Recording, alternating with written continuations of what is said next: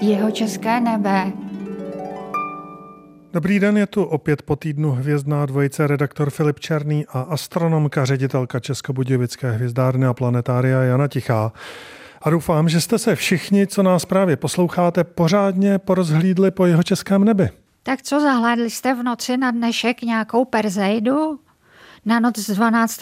na 13. srpna totiž letos připadlo maximum meteorického roje Perzeid.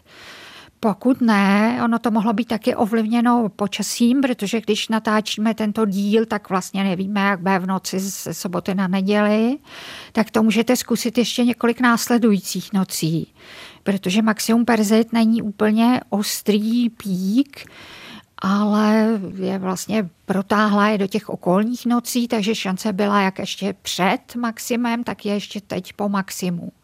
Nasledování meteorů není třeba dalekohled, takže vás nezvu na hvězdárnu. Ty jasnější a vlastně ty krásné, které stojí za pozorování, tak jsou vidět pouhým okem a to tak, že si na letní sypnové perzédy vememe někam karimatku nebo máme lehátko, lehneme si do spacáku v přírodě a koukáme se nahoru nad sebe na nebeskou klembu, případně nějaké také to plážové lehátko, kde člověk v tom polosedě, v pololeže.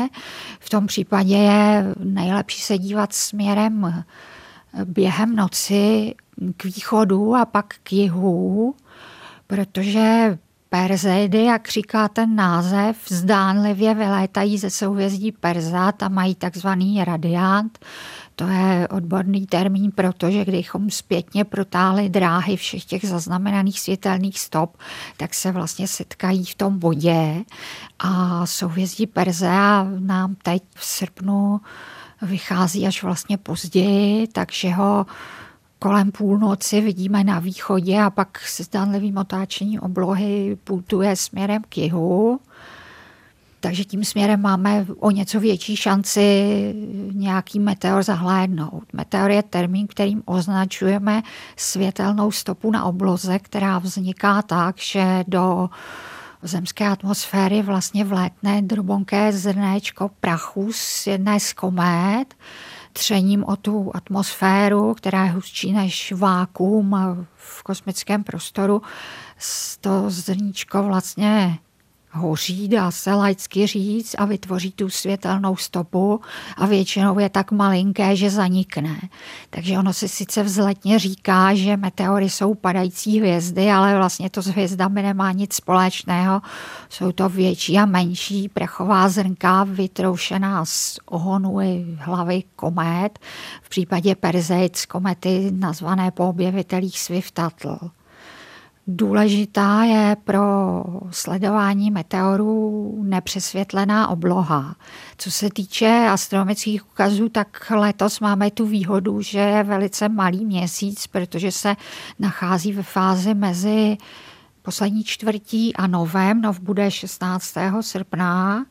A takže to je v pohodě z hlediska měsíce, třeba za úplníku je to na pozorání meteoru daleko horší.